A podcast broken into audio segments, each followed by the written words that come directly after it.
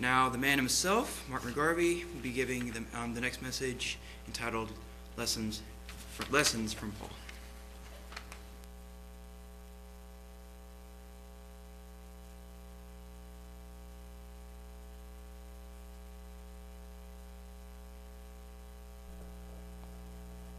I always like to say, thank you, son.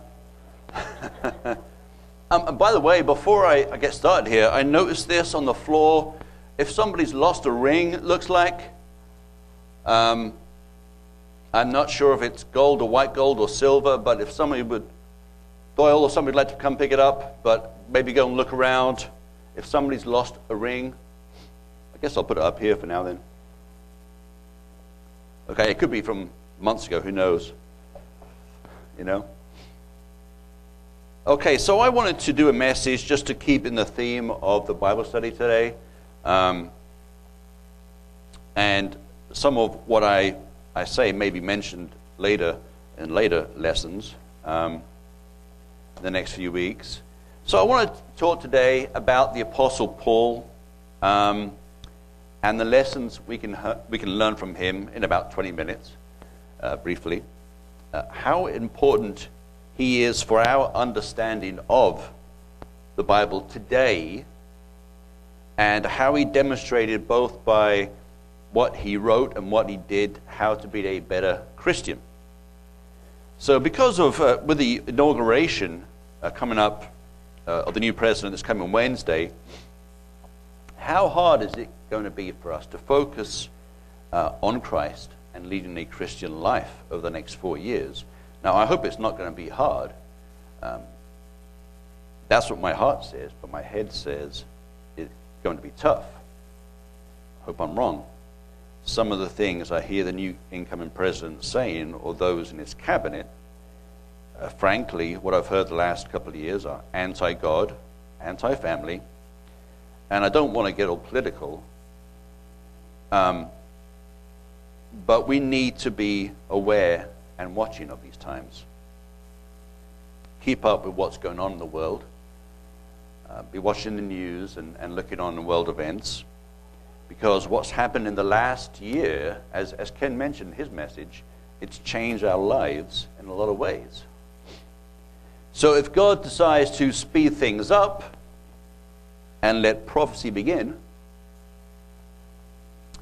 the end time events, then the last year shows us how quickly the world can change in a matter of months. The entire world changed in two or three months when the COVID 19 hit. And uh, if he wanted to do something similar, it, it shows us how it can be done. So, and then, you know, you look at the Apostle Paul, and his time he was living in, the world, their world at their time was, was run by the Romans. And although we don't personally get persecuted as badly here in the United States as they do in the likes of Islamic countries or Pakistan or, or, or China, for example, um, what Paul experienced in his world, we experience a lot of today. Persecution, being sometimes a minority in the world and, and those around you. And uh, he was shipwrecked at least three times, maybe more. He was beaten up at least three times. He was even stoned one time by people who wanted to kill him. But he kept going until the bitter end. From his dramatic conversion to his death at the hands of the Romans, he led a very eventful life, a life which is a great example for us. So I'm going to go to my first scripture here, just to just to give a backdrop of what happened with Paul. Let's go to that conversion real, real briefly and look at that in the book of Acts, chapter 9, and uh, verses 1 through 6. Should be up on the screen here for you in a second. Acts chapter 9, verses 1 through 6. You got that, Brian? You have to go back a few verses. Acts chapter 9, verses 1 through 6. So, verse 1 Then Saul, still breathing threats and murder against the disciples of the Lord, went to the high priest and asked letters from him in the synagogues of Damascus, so that if he found any who were of the way, as they called it at the time, those Christians, whether men or women, he might bring them bound to Jerusalem. Now, as I've mentioned in one of my messages before, um, the letters or documents Saul was bringing were from the Jewish authorities in Jerusalem. Um, and he had those with him when he was on his person on the way up to Damascus to arrest Christians and bring them back to before the Sanhedrin and so on. Um, so, verse 3 As he journeyed, he came near Damascus, and suddenly a light shone around him from heaven.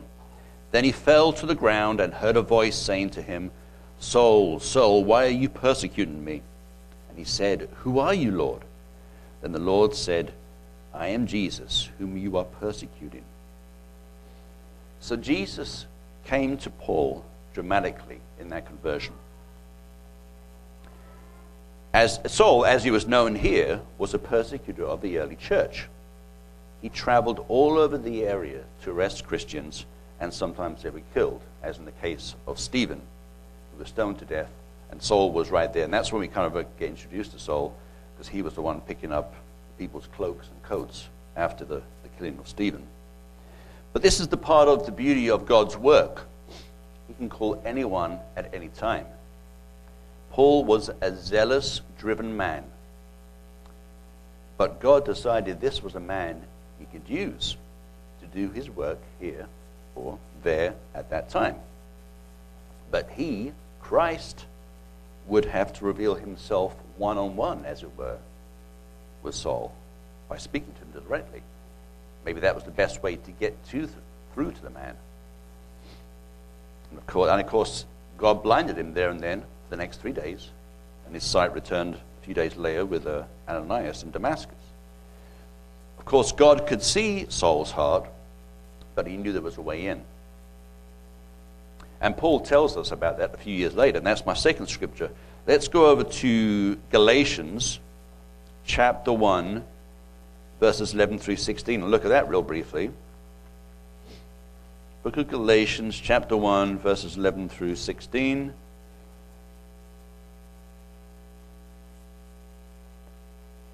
Verse 11. But I make known to you, brethren, that the gospel which was preached by me is not according to man. For I neither received it from man, nor was I taught it, but it came through the revelation of Jesus Christ. For you have heard of my former conduct in Judaism, how I persecuted the church of God beyond measure and tried to destroy it. And I advanced in Judaism beyond many of my contemporaries in my own nation, being more exceedingly zealous for the traditions of my fathers. But when it pleased God, who separated me from my mother's womb and called me through his grace to reveal his Son to me, that I might preach him among the Gentiles, I did not immediately confer with flesh and blood. God graciously opened the door to Paul and revealed, revealed the wonders of the Gospels, the meaning of Christ's life, and what it means to us. And I've got a quote here when I was going over uh, preparing this message. Quote, by God's grace, Someone who was bitterly against Christians has left us with a practical guide to Christian living. End quote. And that was from uh, Talitha Coombe from the uh. From the time he was called until his death, he left the, the legacy of his works, and there's plenty of it. I've got another quote here. Quote, Unlike the Gospels and Acts, the Pauline epistles, as are known, hardly contain any narrative. These are primarily correspondence. Paul sends greetings, instructions, encouragement, and background information. Because of this, the epistles contain the majority of Christians' theology.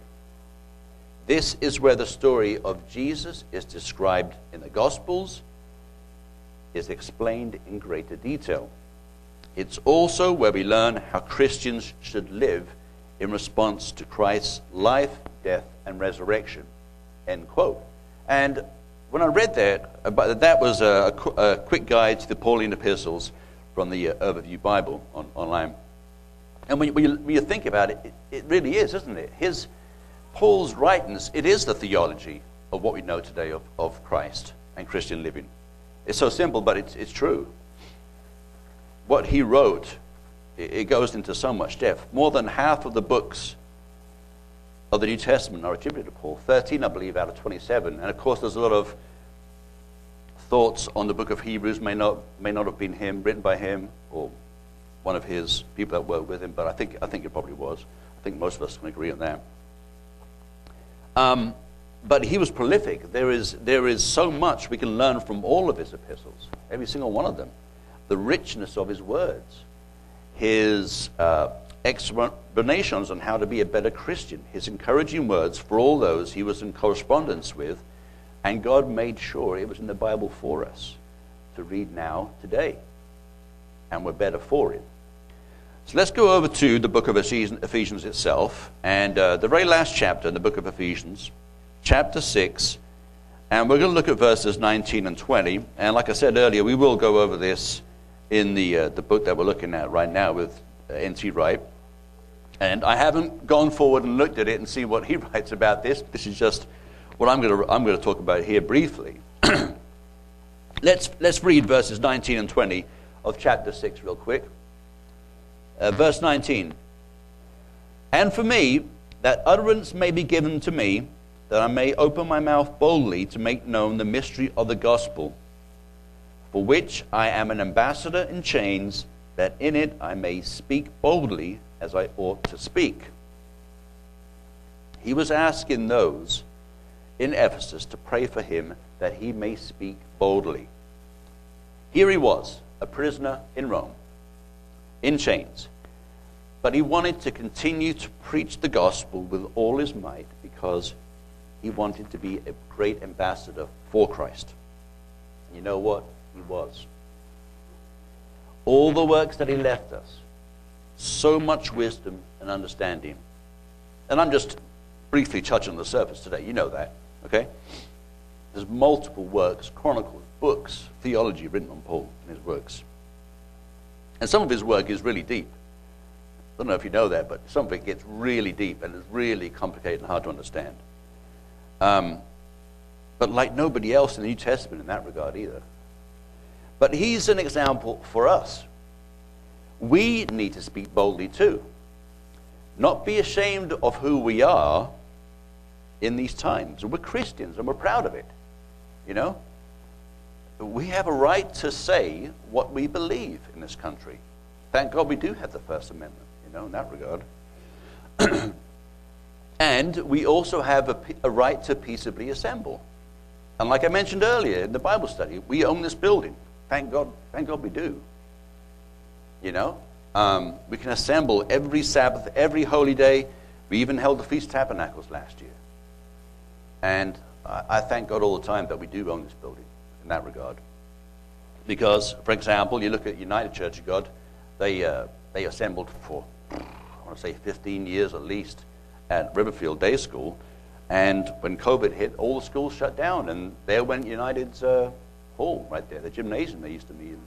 And uh, they are now working through other routes to get uh, other buildings, but that really put a halt on, on proceedings for them. So that's just a small example, but you know what I mean. We, we own this building, and we have a, a right to peacefully assemble here. Thank God we do.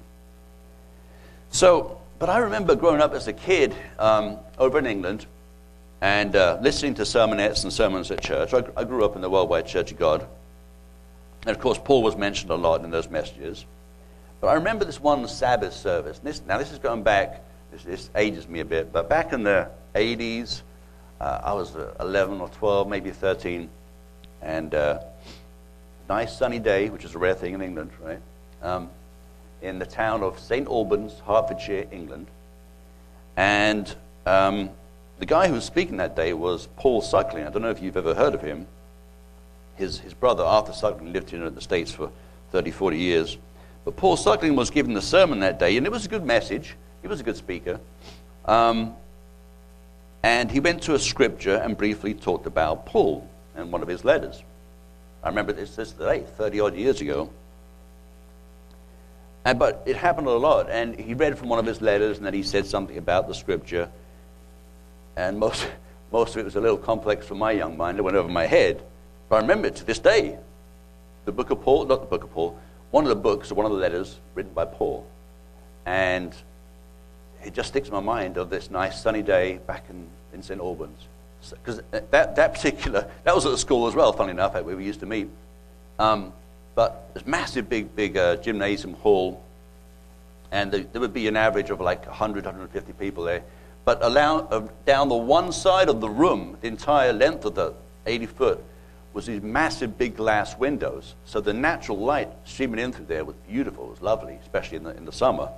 Um, even in the winter, you still had that light coming through, and it was great. So I remember that, that uh, St. Albans church, they used to meet in the afternoons. And uh, I wish we went there because our church that we went to regularly met at 10 a.m. and me being a kid, I, I, wanted that line on the, on the Sabbath. But um, anyway, let's go to another scripture here and talk more briefly, a couple more scriptures here just to look over real quick before we wrap up here. This is in the book of Philippians, and uh, we're going to go to chapter 2, verses uh, 3 and 4. Philippians chapter 2, verses 3 and 4. Let nothing be done through selfish ambition or conceit, but in lowliness of mind let each esteem others better than himself. Let each of you look out not only for his own interests, but also for the interests of others. And this is another common theme that, that Paul talks about in a lot of his messages. That's what we, we do here at this church. I like to think we look out for one another. We pray for each other. We just had the prayer announcements here a few minutes ago. We fellowship.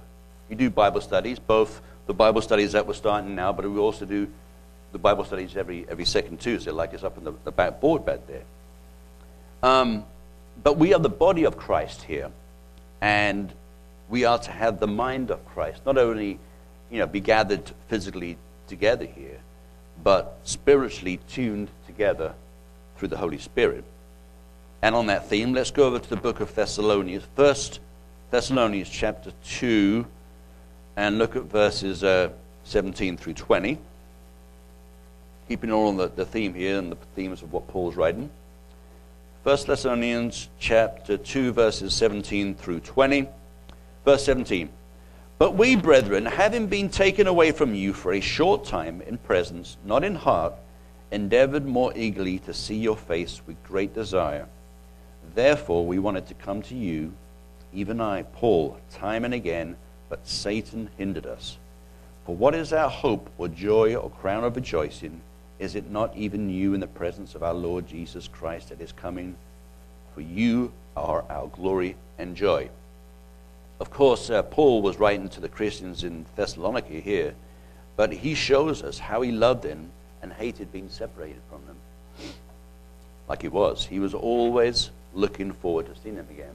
And not only Thessalonians, but all the others, and the other uh, Ephesians and those in Corinth and and the other ones, but and, and to Timothy and so on. But you know, it, it gives us an example that although we can't always be here and see each other every week and for services, we can be thinking about our brothers and sisters.